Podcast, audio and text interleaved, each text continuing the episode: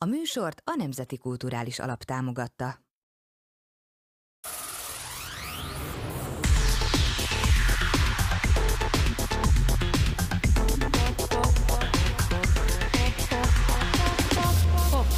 Sziasztok! Ez a Peron Tehetségközpont Pop-Up podcastje. Most már a negyedik alkalommal vagyunk itt. A mai témánk pedig a komoly zenei oktatás versus könnyű zenei oktatás, és itt van két vendégem, Somosi Csaba, Menner Bernát zeneiskola igazgatója, és Ruska Péter, aki pedig a Peron Tehetségközpont szakmai vezetője. Sziasztok! Örülök, hogy elfogadtátok a, a meghívást.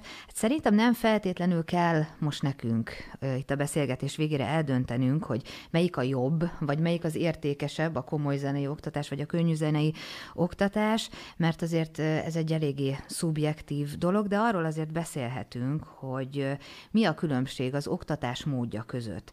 Tehát hogyan indul egy komoly zenei oktatás, illetve hogyan indul egy könnyű zenei oktatás, amikor a gyerek beiratkozik a, a zeneiskolába.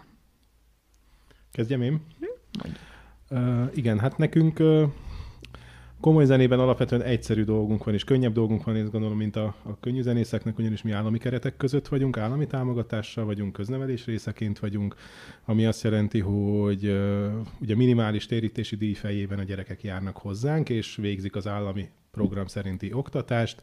Erre nekünk uh, államilag kiadott tanterveink vannak, amihez igazodnunk kell. Ez alapján alapvetően egy vagy két év szolfés előképző lehetséges, mi nálunk tatán egy év szolfés előképző van. Ezt mi a zenei általános iskolába járók kivételével kötelezően be is tartjuk és meg is valósítjuk, és egy év szolfés előképzés után általában tíz év folyamon a hosszú év tanszakokon és rövid tanszakokon pedig hat év folyamon lehet tanulni hangszert, illetve magánéneket. Tehát akkor tulajdonképpen úgy működik, mint egy mint egy átlag zeneiskolában az, az országban. Tehát így van, zenei ez, ez, oktatás így van, ez minden zeneiskolában hmm. kötelezően ezek alapján, a programok alapján működik az oktatás. Nyilván helyi eltérések lehetnek, tehát helyi tantervünk van, de ez egy központi hogy mondjam, irányelvek alapján és keretrendszer alapján ö, működik ez a, az oktatás. Nálatok egy picit másképp, másképp működik a dolog. Mesélj erről egy kicsit. Fú, hát nálunk ö, roppant érdekes a sztori abból a szempontból is, hogy Magyarországon könnyűzenei tanterv ilyen nem létezik. Államilag ilyen, hogy támogatott oktatás nem létezik. Különböző könnyűzenét oktató stúdiók, iskolák léteznek, viszont ezek nincsenek egybefogva, és ki, ki saját belátása, gondolkodás módja szerint végzi ugye a könnyűzenei oktatást.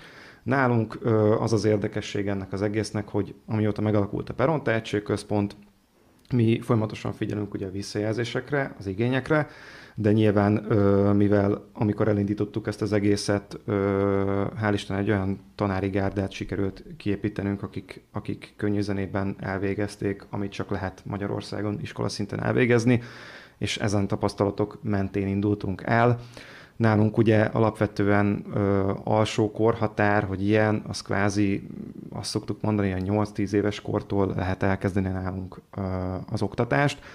Ö, és általánosságban ugye az énekesek, énekeseknél szoktuk javasolni azt, hogy inkább 14 éves kor felett kezdjük el a dolgokat. Ugye addig folyamatosan változik a gyerekek, ahogyan nőnek föl, változik a test, változik csomó minden mutálnak, ö, ott azért eléggé nagy galibákat lehet okozni, hogyha, hogyha úgy, úgy indul el az oktatás, hogyha megerőltetik a dolgokat. És ezen felül ugye mi, nekünk van egy saját alternatív gondolkodásmódunk erről az egészről. Ö, ugye nálunk ilyen, hogy tanterv, Ö, ilyen, hogy konkrét megint a terv, hogy ezek és ezek alapján kell menni, ilyen ugye nincs. Nálunk ugye irányelvek vannak, amelyeket létrehoztunk a, a tanár kollégákkal közösen, és ezek alapján dolgozunk és haladunk. Viszont nagyon fontos számunkra az, az egyedisége és az adott embernek a, a gondolatisága, hogy ő honnan hova szeretne eljutni, és mi megpróbáljuk a lehető legjobban segíteni őt az útján. Ö, illetve ami még legnagyobb különbség nálunk, hogy, hogy nálunk itt a Peron Tehetségközpontban, hogyha valaki beiratkozik mondjuk gitározni vagy dobolni, itt már az első óráján hangszerhez ülhet a delikvens, és nekiállnak közösen tanulni, és nekiállnak megtanulni ezt a hangszer használatot. Ezt ugye segíti a hetente történő zeneelméletóra, illetve segítik a zenekari gyakorlati órák, itt ugye nyilván, hogyha valaki totál kezdő, az még csak beül az elején és próbálja fölvenni fonalat az emberkékkel, de mit tudom én, egy dobos, például már ott is be tud szállni, akár csak egy percussion hangszerrel, egy csörgővel, egy sékerrel, egy bármivel, amivel részese tud válni a közösségi élménynek, mert nálunk ez az egyik legfontosabb irányelv és gondolat, hogy hogy a zene az egy közösségi élmény, és közösségben tudjanak tanulni a gyerekek, zenekarokat csinálunk belőlük, hogy folyamatosan ö, kapják egymástól az impulzusokat és az inspirációt. Mhm. Megkönnyíti vagy megnehezíti a munkátokat az, hogy, hogy nincsen kifejezett tanterv, tehát hogy nincs, aminek mentén ti elinduljatok, egy ilyen központi dolog, hanem hogy abszolút ti találjátok ki, hogy akkor, akkor most hogyan fog zajlani az oktatás.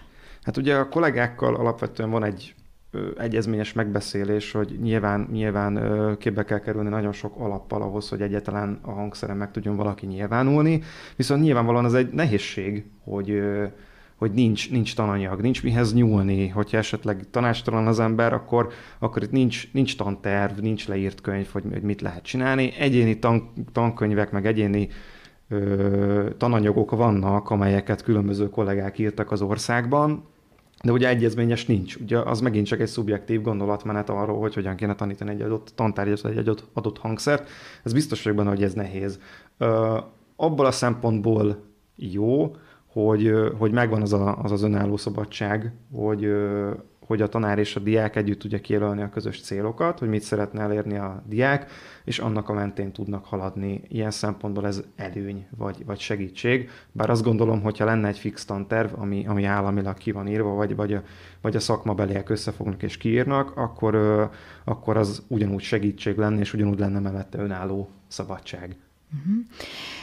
A felvétel előtt még beszélgettünk arról, hogy volt, aki azt mondta, amikor indult a, a tehetségközpont, hogy ez majd a, a zeneiskola, a Menner Bernát zeneiskola konkurenciája lesz tulajdonképpen. Ezt mennyire gondoljátok így? Hogy tényleg konkurencia a másik? Én, én semmiféle, semmiféleképpen nem gondolom, hogy ez konkurencia lenne ez a történet egymásnak. Én azt gondolom, mi nagyon jó ki tudjuk egymást egészíteni mert a célok azok ugyanazok. Tehát itt elhangzott, hogy a közösségi zenélés az fő cél. A közösségi zenélés nálunk is fő cél. Az, hogy, hogy egyénileg oktatunk, az nálunk is egyéni oktatás van. Tehát ezért ezeket, a, amit mondtam, hogy tanterv alapján megyünk, én azt gondolom, hogy ezt hála Istennek pontosan azért, mert egyedi egyedileg ülnek ott a gyerekek az órán nálunk a tanárokkal szembe, nem eszik azt olyan forron. Én azt mondom, hogy a tanterveknek, nálunk az állami tanterveknek inkább abban van jelentősége, hogy az értékelési rendszerünket meghatározza. Ergo minden évfolyam végén azt mondja, hogy van egy kimeneti követelmény, amire semmi másért nincs szükség, mint hogyha innen most tőlünk azt mondja a gyerek, hogy elköltözött az ország másik felére, ott a másik zeneiskola ugyanúgy be tudja sorolni. De ezen belül én azt gondolom, hogy a legszabadabb oktatást azt a zeneiskola tudja biztosítani. Tehát nálunk a tanterv az nem olyan, mint az általános iskolában a NAT, amit, amit, amit igenis, hogy kötelezően és betartandó, hanem mi nagyon-nagyon tudunk egyénileg a gyerekekhez alkalmazkodni, az ő igényeiket figyelembe véve ö, oktatni őket. Nálunk nincsenek kötelező kották, nincsenek kötelező könyvek, ajánlott dolgok vannak, és a kollégáim a mai kor kívánalmai szerint nagyon sok egyedi kottát gyártanak azért, hogy, hogy olyan oktatási anyaggal tudják a gyerekeket kiszolgálni, ami motiválja őket, ösztönzi őket arra, hogy elővegyék a hangszert mert önmagában csak a komoly zene, csak a klasszikus dolog már nem úgy köti a gyerekeket, mint akár még az én időmben, az én gyerekkoromban. Tehát azért muszáj, hogy nyissunk mi is más irányzatok irányába, muszáj, hogy, hogy mi is keressük azt a dolgot, ami, ami, amivel érdekesebbé tudjuk tenni a, a dolgainkat. És visszatérve a kérdés elejére, hogy mennyire vagyunk mi konkurencia, beszéltünk arról is kint, hogy gyakorlatilag azért nem vagyunk azok, mert akik nálunk tanulnak, ők szereznek egy alapzenei jártasságot, amire építve lehet váltani. Egyébként szerintem fordítva is igaz ez a történet. Tehát, hogyha itt szerez valaki alapzenei jártasságot, és azt mondja, hogy de engem érdekel a klasszikus hegedülés vagy klasszikus gitározás, nem lehetetlen a kettő között az átmenet, sőt, szerintem kifejezetten működik, és én gyakorló zenészként is azt mondom, hogy valaki minél sokrétűbb, minél több műfajban járatos, annál, annál, könnyebben boldogul aztán, hogyha tényleg szakmára kerül, mert én például fúvós zenészként, tanítos vagyok egyébként. Én egy katonazenekarba csöppentem be, amit én nem gondoltam klasszikus művész diplomával, hogy én majd egy katonazenekarba fogok eltölteni tíz évet, és ott azért már megjelenik a konnyi zene, ott már megjelenik a jazz zene, tehát muszáj kitekinteni, nem lehet bezárni és szemellenzősnek lenni, mind a lovak az utcán, hogy csak előre felé nézünk, és, és az, a zenében ez meg aztán a művészetekben szerintem pláne nem járható út. Az a probléma, én azt látom, hogy a könnyűzenével kapcsolatban van egy rettentő nagy elfogultság az én szakmám irányából, a komoly zenészek irányából. Sokat gondolkodtam, hogy elmondjam, mert nem olyan régen, négy-öt nappal ezelőtt kaptam egy e-mailes tájékoztatót egy új fejlesztésű tankönyv, vagy egy felújított tankönyvvel kapcsolatban, ahol véleményt formáló egyetemi tanár hozta a könnyűzenét olyan kontextusban, hogy az rosszabb minőségű, vagy nem olyan minőségű, mint a, mint a komoly zene, és ez nagyon nagy probléma. Én azt gondolom, hogy, hogy ilyen módon begyöpösödettek vagyunk. És én értem azt, hogy védjük a szakmánkat, a komoly zenét, de én azt gondolom, hogy nem kéne a kettő között minőségbeli különbséget tenni. A minőségbeli különbséget azt a jó és a rossz között kell tenni, a minőségi zene és a rossz zene között kell tenni, nem pedig a könnyű zene és a komoly zene között, mert én azt gondolom és hiszem, hogy a könnyű zene az abban más, hogy az a mai kor emberének a mai kor nyelvén szól, addig még a komoly zene pedig a mai kor emberének, de a régi kor nyelvén szól és számunkra ez már nem közérthető. Ez nekünk olyan, mintha elmegyek Angliába, nekem az angolul meg kell tanulnom, hogy, hogy értsem azt a zenét. A könnyű zene, az, az azért tud esetleg népszerűbb lenni, mert az a mai kor emberének a zenéje, a mai kor nyelve, és ezért azt mindenki érti. Na most nyilván nekem ahhoz, hogy Mozartot megértsem, azt a nyelvet meg kell tanulnom, de ettől, mert nekem azt a nyelvet meg kell tanulnom, nem lesz ez jobb. A Mozarték is írtak jobb zenét, meg rosszabb zenét, még ha nem mondjuk ki, ez akkor is így van. Tehát mm. speciál én Mozartot nagyon sokáig nem kedveltem, mert, mert, mert nagyon sok szerintem tucat zenéje van, ami, ami tizen, tényleg 12 egy tucat, mert neki azt mondták, hogy most vasárnap lesz egy ünnepség, és akkor oda írjál valamit, akkor oda írt valamit, ha éppen piros hó esett, akkor is írt valamit. És nyilván attól függetlenül van neki rekviemje, meg vannak neki nagyon értékes szimfóniái, meg nagyon értékes művei, de ő is abban a korban írt szórakoztató zenét, és tehát most azért alantasabbnak nézni a könnyű zenét, mert ők most a mai nyelven szólnak, ezért ez, ez, ez több, mint probléma. És amíg a döntéshozói meg véleményformálói székben ilyen véleménnyel ülnek emberek, addig nagyon-nagyon nehéz lesz. Holott, hogyha a könnyű zene bekerülhetne hogy az alapfokú művészetoktatásba, akkor a kettő egymás mellett vidáman élhetne, mindahogy a jazz zene már bent van. Tehát igazából ez nem lenne egy nagy történet döntéshozói részről, ez csak mondjam azt, hogy politikai akarat része, hogy egy törvénybe beleírjuk el könnyű zenét, vagy nem. Gyakorlatilag ez ennyi múlik. Ha meg lenne rá az, az akarat, vagy ha meg lesz hozzá az akarat, és meg lesz hozzá a kellő erős lobby a háttér mögött, mert nem vagyok naív, nyilván ez ezen múlik, akkor, akkor ez szerintem meg tud történni, és egyenrangúvá tud válni ez a dolog. Mhm. Egyébként tényleg műveltnek kell lenni a komoly zene befogadásához? Mert hogy lehet, hogy sokan azt hiszik, és azért riadnak meg ettől, és azt mondják, hogy én inkább könnyű zenét tanulnék, mert hogy fú, az nekem túl nehéz, túl vaskos dolog, de nem feltétlenül, nem? Nem, nem műveltnek kell lenni, hanem hozzá kell szokni ahhoz a zenei nyelvezethez. Tehát addig, amíg megszületik a gyerek, bekapcsolja a rádiót, nap mint nap hallja azt a zenét, ami manapság szól, és, és, és ezért ő azt érti.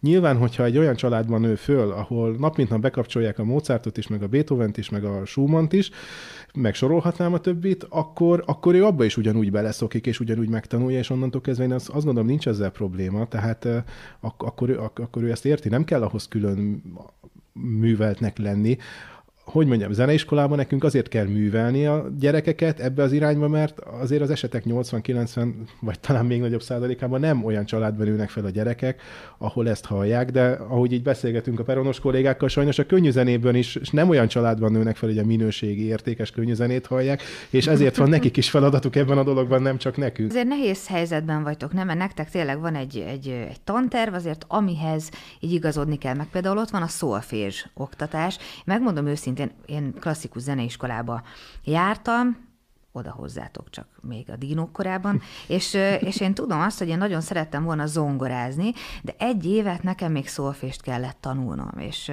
megmondom őszintén, hogy kicsit nehéz volt, bár nagyon jó tanárom volt, de hogy végig szenvedni azt az egy évet, hogy mikor nyúlhatok már végre zongorához. Tehát nagyon fontos, hogy ott tényleg egy évig szolfést tanuljanak a gyerekek? Nem veszi el ez esetleg a kedvüket? Tehát nem lehet, hogy emiatt egy kicsit, tehát emiatt vagytok egy picit hátrányban, mondjuk a könnyű zenei oktatáshoz képest, ahol ők már rögtön hangszert kaphatnak a kezükbe?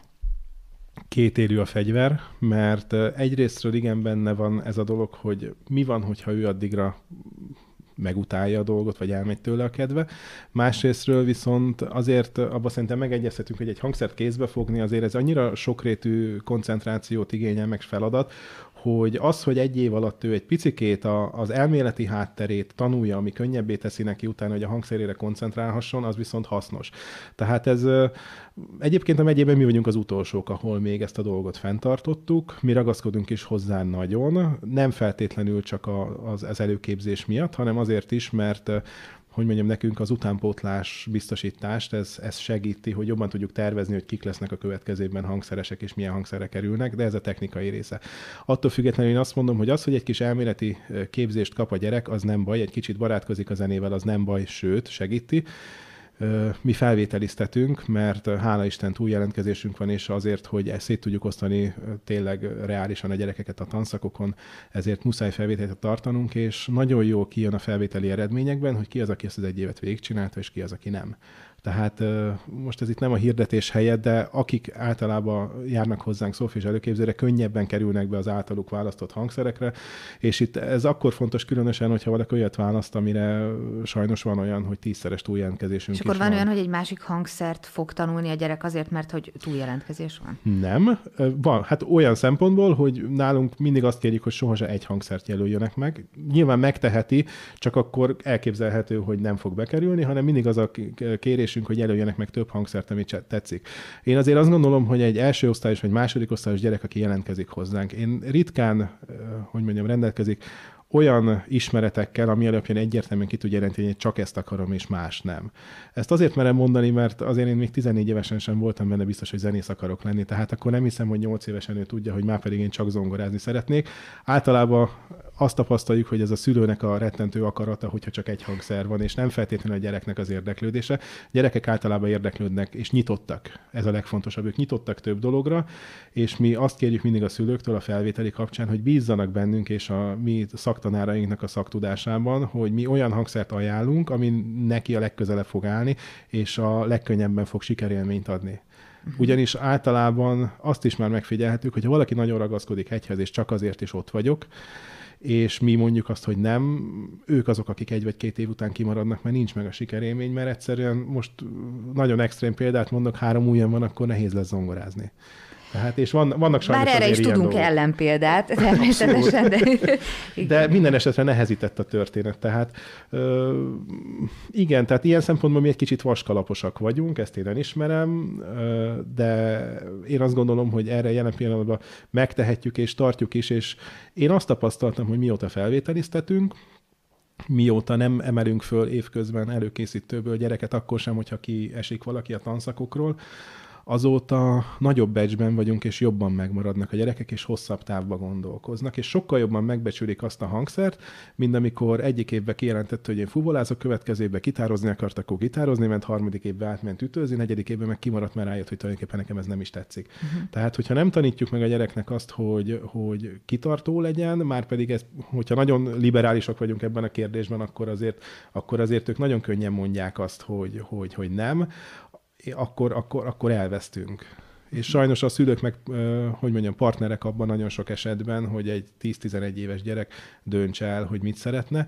Én ilyen szempontból vaskalapos vagyok, dönts el a gyerek, hogy mit szeretne, de hogyha vállaltam, hogy beiratkoztam a zeneiskolába, akkor a tanévet azt tessék végigcsinálni. Hm.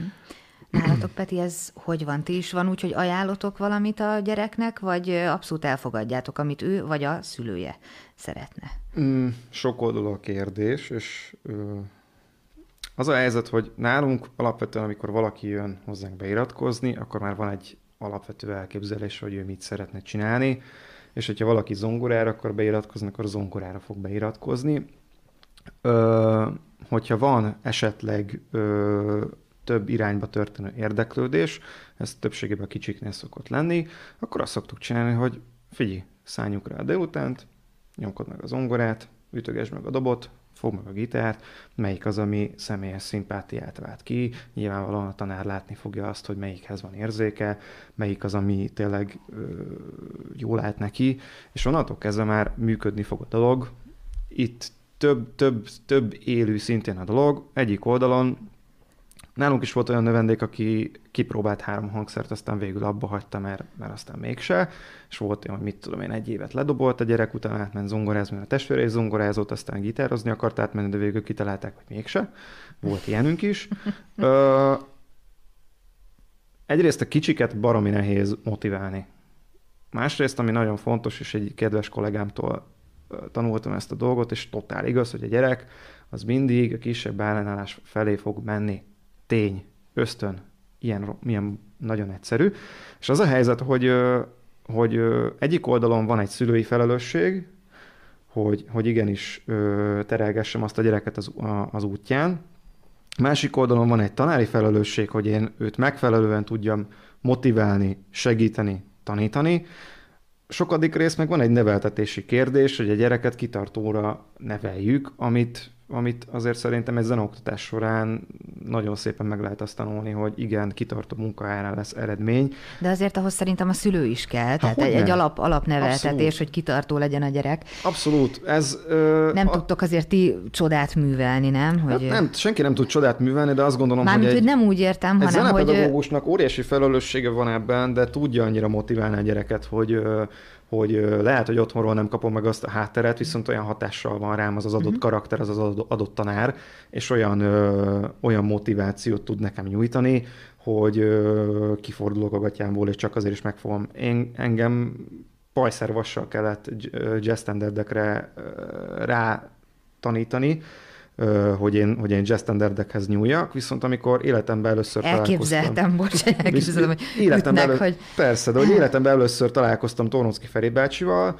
akkor Feri bácsinak volt egy olyan karaktere, és egy olyan jó kisugárzása, hogy én, én tanulni akartam tőle, és, és, és lehet, hogy ebből nem lett jazzgitáros, viszont egy olyan karaktere és egy olyan meghatározó személyisége volt Feri bácsinak, hogy, hogy én lenyűgözve csináltam a hétről hétre tanultam, mint az álom a, a jazzgitározást, mert én tőle akartam tanulni. Viszont ő kizárólag ezt tanította. Viszont én tőle akartam megtanulni, megtanulni az ő tanul tudását, mert számomra ő egy olyan karakter volt az életemben. Ugyanilyen volt a Gyémánt Bálint, akinek a, a, az érdekes stílusát tudtam tanulmányozni egy éven keresztül, de ugyanilyen volt Babos Gyuszibá aki, aki kizárólag expert jazz skilleket tanított, és fél éven keresztül csomószor az volt a feladat nála jazzgitár órán, amikor én tanultam kőbányán, hogy a legújtörőbb akkordokat és a leglehetetlen dolgokat tanuljam tőle, amit gyakorló, dolgozó zenészként már akkor is pontosan tudtam, hogy ezt rohadt nem fogom használni sehol, viszont meg akarom tanulni, mert ez egy olyan karakter ez a fickó, hogy én tőle akarok tanulni. És itt jön, itt jön szerintem képben nagyon keményen a, a tanárnak a karaktere és a, a példamutatás, a példaérték, a felelősség.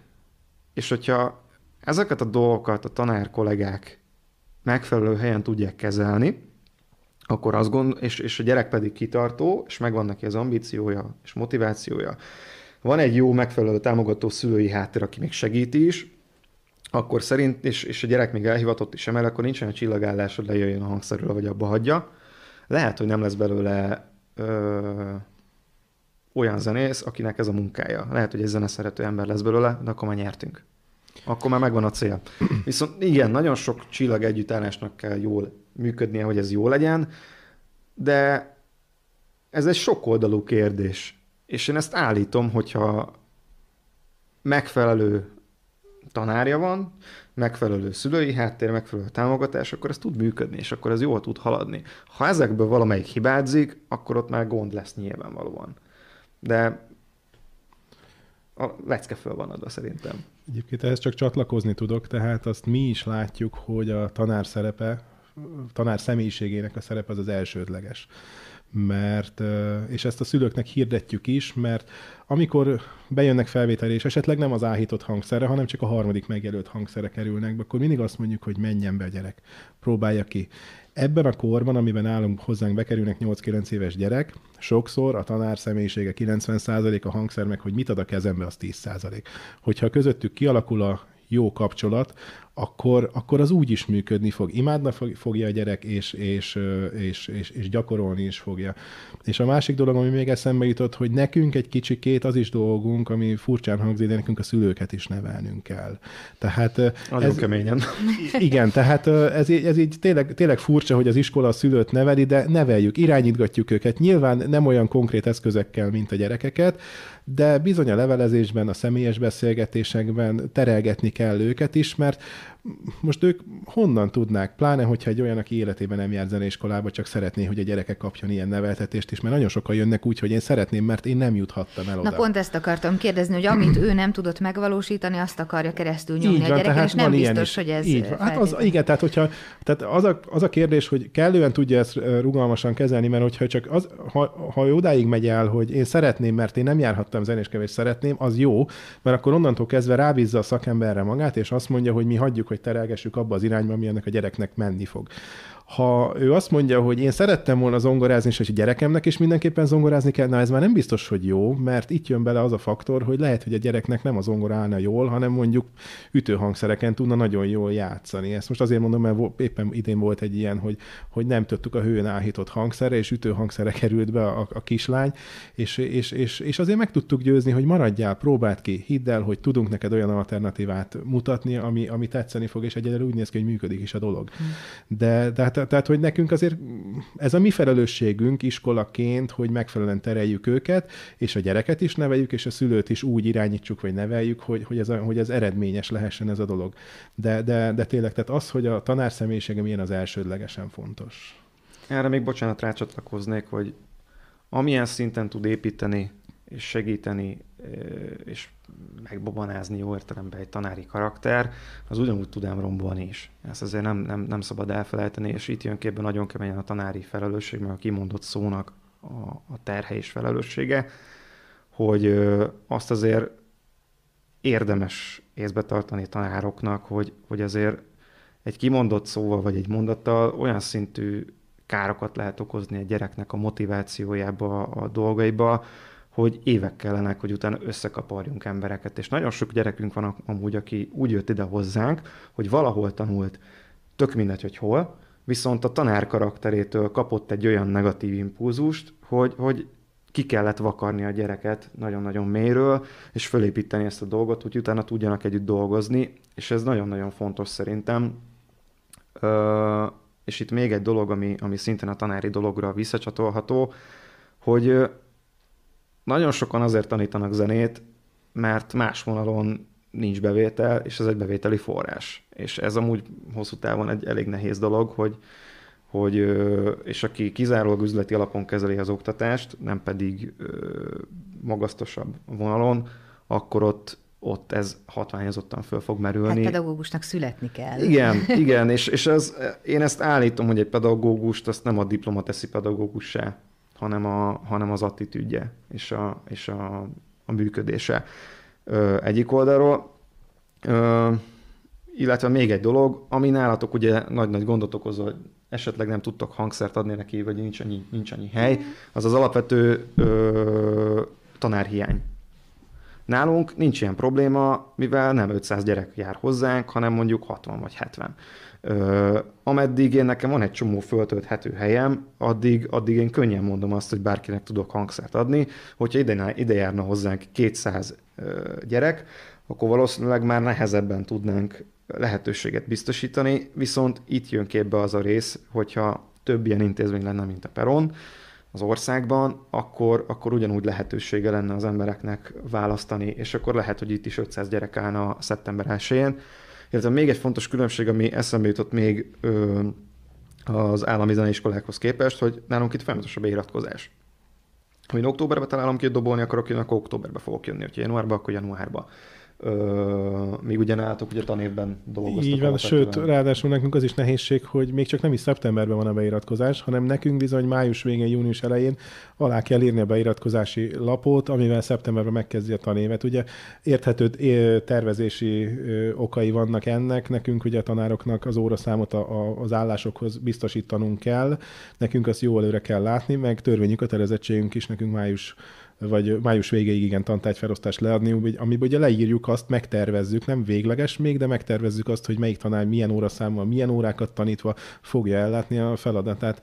És pontosan ez is a nehézség, hogy májusban nagyon sokan még nem tudják, hogy a következő évben mi lesz, és akkor majd októberben, most pont ma is jött két ilyen telefon, és hogy hát, hogy ez mégse így megy, mégse tudjuk vállalni, de ez meg nekünk probléma, mert, mert itt viszont onnantól kezdve, hogy beiratkozott és megkezdi a tanévet, onnantól kezdve egzisztenciákkal játszik, és azért ez a tanárok fölött mindig ott leveg egy picikét, ami, ami, ami viszont probléma, hogy, hogy ha kimarad a gyerek, és két-három gyerek kimarad, az már húsba vágó kérdés, mert onnantól kezdve már nincs meg a kellő óraszám, amit nem is biztos, hogy vissza tudunk pótolni. Mm.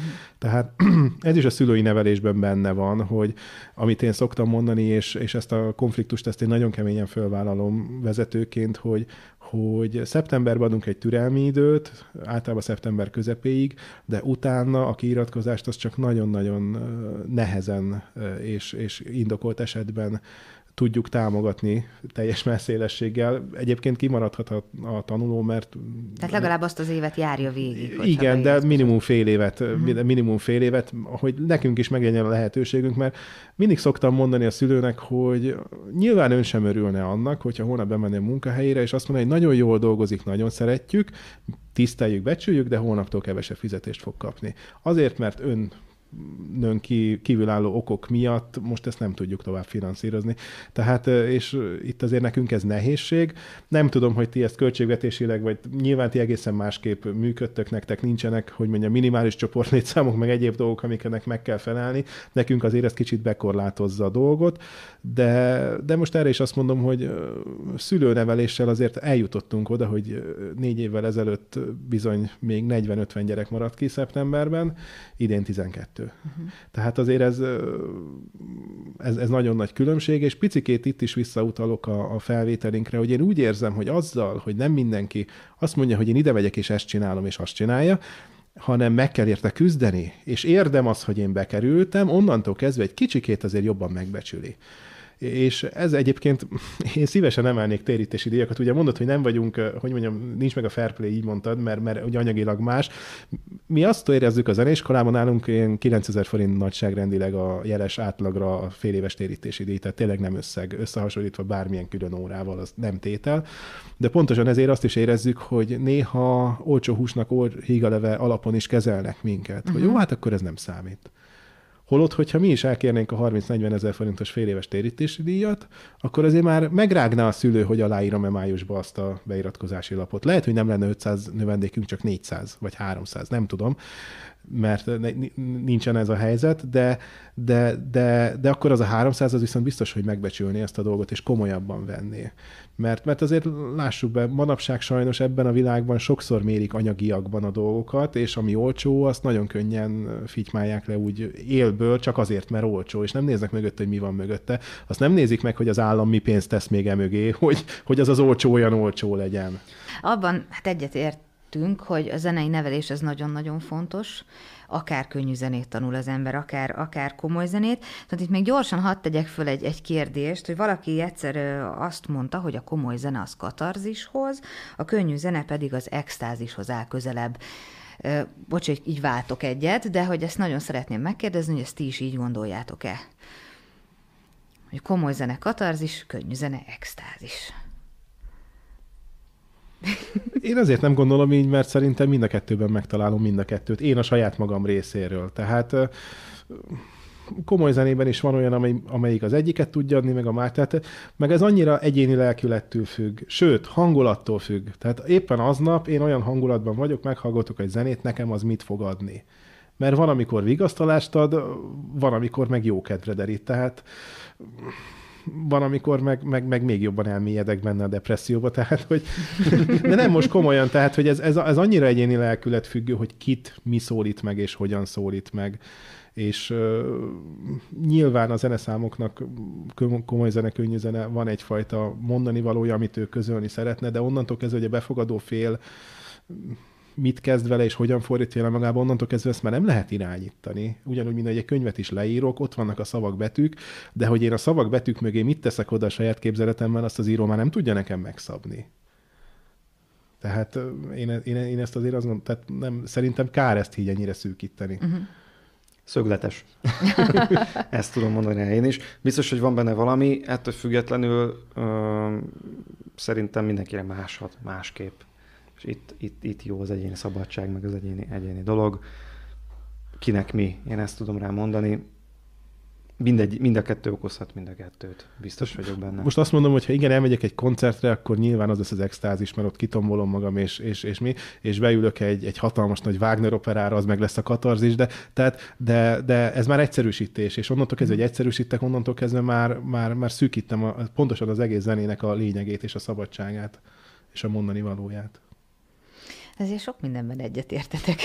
Tehát, hogy nem volt ez egy akkora úgy, úgy vita, és ennek örülök is, hogy azért így tudtok együttműködni, vannak átfedések, tehát ezért nem gondoljátok más, hogy a, a, a dolgokat, csak egy picit a megvalósításhoz vezető út más, tehát, hogy ti komoly zenét oktatok, ti meg könnyű zenét, de hát végül a végkifejlet az Én még azt mondom, nagyjából hogy meg, a megvalósításnak az útja is szerintem azért más, mert mi egy évszázados rendszerben ülünk benne, ők meg most járják azt az utat, hogy majd 200 hát a hogy igen, hogy majd 200 év múlva egy évszázados rendszerben üljenek benne, tehát ö, mi két éve ünnepeltük iskolaként az 50. évét az intézményes fennállásának, de egészen Menner Bernátig az 1700-as évek végéig visszatudjuk a tatai zeneoktatás történetét ö, vonatkoztatni.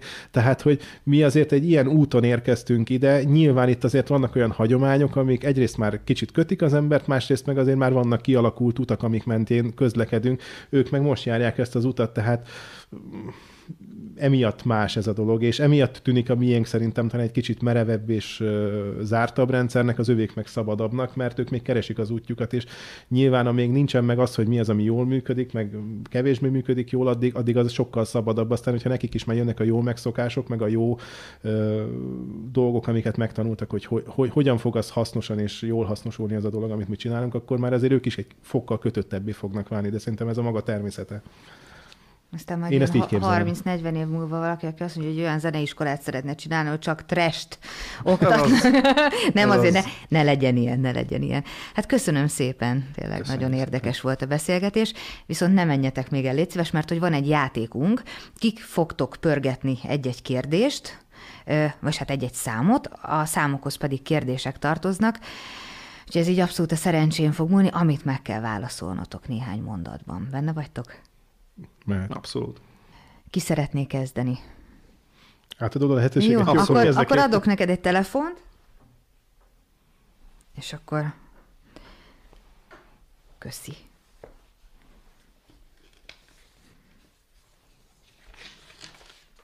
Ötös lett. Ötös. A legjobb koncert élményedre vagyok kíváncsi fellépőként. Hát ez most nehéz lesz, de ha már ilyen érdekes helyzetben vagyok, hogy klasszikus zenészként mondtam, hogy katonazenész is voltam, és itt most egy könnyű zenei központban beszélgetünk, akkor, akkor, akkor azt mondom, hogy a katarzis jegyében Oroszlányban volt egyszer egy fesztivál, ahol mi katonazenekarral felléptünk, és az volt talán a, a, az a koncert, ahol a legtöbben voltak, és ott volt szerencsém egy szólót is játszani, és, és ott az a, tehát a közönségnek az a, az a fajta zsongása, amit ott az a több száz ember, vagy nem tudom hányan voltak, egy hatalmas nagy sátor volt tömve emberekkel, és táncoltak, és bulisztak, és, és, és kiabáltak, és tehát, hogy, hogy az a fajta élmény, az, azt klasszikus zenészként azért ritka, fogalmazzunk így, és, és, és az engem nagyon megfogott, és furcsa dolog, hogy egy ilyen oroszlányi, talán azt hiszem bányásznap lehetett mondom azt, hogy az nekem egy nagyon nagy élmény volt, de, de az egy olyan hátborzongató élmény volt, ami mindig megmarad. Tehát akkor komoly zenészként is megvan a stenk, hogyha a közönség olyan, meg sokan vannak? Abszolút, persze, aha, természetesen. Aha. Sőt, egy komoly zenei koncerten is megvan, csak ott más. Tehát az egy, hogy mondjam, nyilván nekem a komoly zenei ülős koncert csöndes közönséggel az, az, a, az a nekem a megszokott, és talán pontosan ezért ez volt a hátborzongató, és az az élmény, ami, ami, ami, ami ott van egy nagy élményként. Köszönöm szépen. Szívesen. Hú, de húztam volna én is ezt a kérdést. Lehet, hogy ez lesz, hát honnan tudod? Kettes. Életed első dalszövegére Jaj. vagyok kíváncsi, és hogy tudsz-e idézni belőle. Na most, hogy olyan dalszöveg, amit te írtál, egyáltalán nem is tudom, hogy te írt, írtál dalszöveget? Akkor legyen, Persze, ak- abszolút, akkor, akkor, abszolút. akkor, akkor legyen az, mert Hú. ugye hát, hogyha esetleg nem, akkor lehetne olyan Ez nagyon mókás, hát uh, ugye nagyon fiatalon kezdtem el magát már a zenélést, és nekem az első zenekar az egy kőkemény punk zenekar volt, és, és az első, első dal az 13 évesen született meg, és, és ez egy ilyen roppant, roppant érdekes sztori. Punk zenekar, power trio, nyomjuk mind az állat, és lekéstünk, és lekéstük egyszer a dobos kollégával a buszt. És erről szól, erről szól a nóta, hogy lekéstük a buszt. Fú, és borzalmas a szöveg, én ezt nem szeretném beidézni. Tényleg, csak egy, csak egy mondat. Fú, várjál csak. Ö, Csak hogy, csak hogy tudjuk azt, hogy az mindenki első- valahonnan első- indul, tudod? Tehát, hogy így... Fú, a, fú, borzasztó, borzasztó, 13 éves gyerekek problémája, későn keltem fel, futottam és elértem, nem vettem bérletet, azt hittem még nem kell, ez volt az első verszak, életünk legborzasztóbb nótája, Erre és ezt vissza- képzeld el, képzeld el egy atompák, zenekar a tukkát, tukát, El- tukát, tukát, és megy, megy, ez, megy, az a négy, megy, megy a négy akkord torzítós gitár, nagyon, nagyon retekül szól. Van erről valami felvétel, mert akkor azt most játsszuk be. Mondanám, hogy nincs, de van. az, megvan. az. Nagyon megvan, jó, mert ez, me, megvan, mert rá egy, rá egy évre az első demónkat, első demónkat a faluban felfedeztük, hogy van egy dobos ö, dobos emberke, aki, akinek volt egy home stúdiója, és kaptunk tőle lehetőséget, hogy mehettünk, és följátszhattuk a kis demóinkat, és akkor emlékszem egy Black Sabbath paranoid punk feldolgozás, meg talán még egy közeli helyeken punk feldolgozás mellé fölkerült a busz című nóta, Hatalma- és hatalmas. kegyetlenül szólt. Hát, hogyha most így nem is lesz bejátszva, azért én meghallgatnám szívesen. Jó. Hát köszönöm, köszönöm szépen, és akkor arra kérlek, hogyha már így nagyon be, benne vagy a dologban, akkor mondd el a kötelező köröket, ami nekem egy picit nehezen megy, hogy iratkozzatok föl, lájkoljatok minket. Ezt kérlek szépen. Ez jól a, megy így a nekem. kamerában. Mondd el helyettem, te, mint a, a Peronnak a szakmai vezetője. Ha tetszett a videó, iratkozzatok fel a YouTube csatornánkra, kövessetek minket Facebookon, dobjatok egy lájkot, kövessetek minket Instagramon, Spotify-on, illetve hogyha YouTube-ra visszatérünk, iratkozzatok fel, és kapcsoljátok be a kicsi csengőt, az értesítéseket, hogy a legújabb videóink is elérjenek hozzátok. Sziasztok!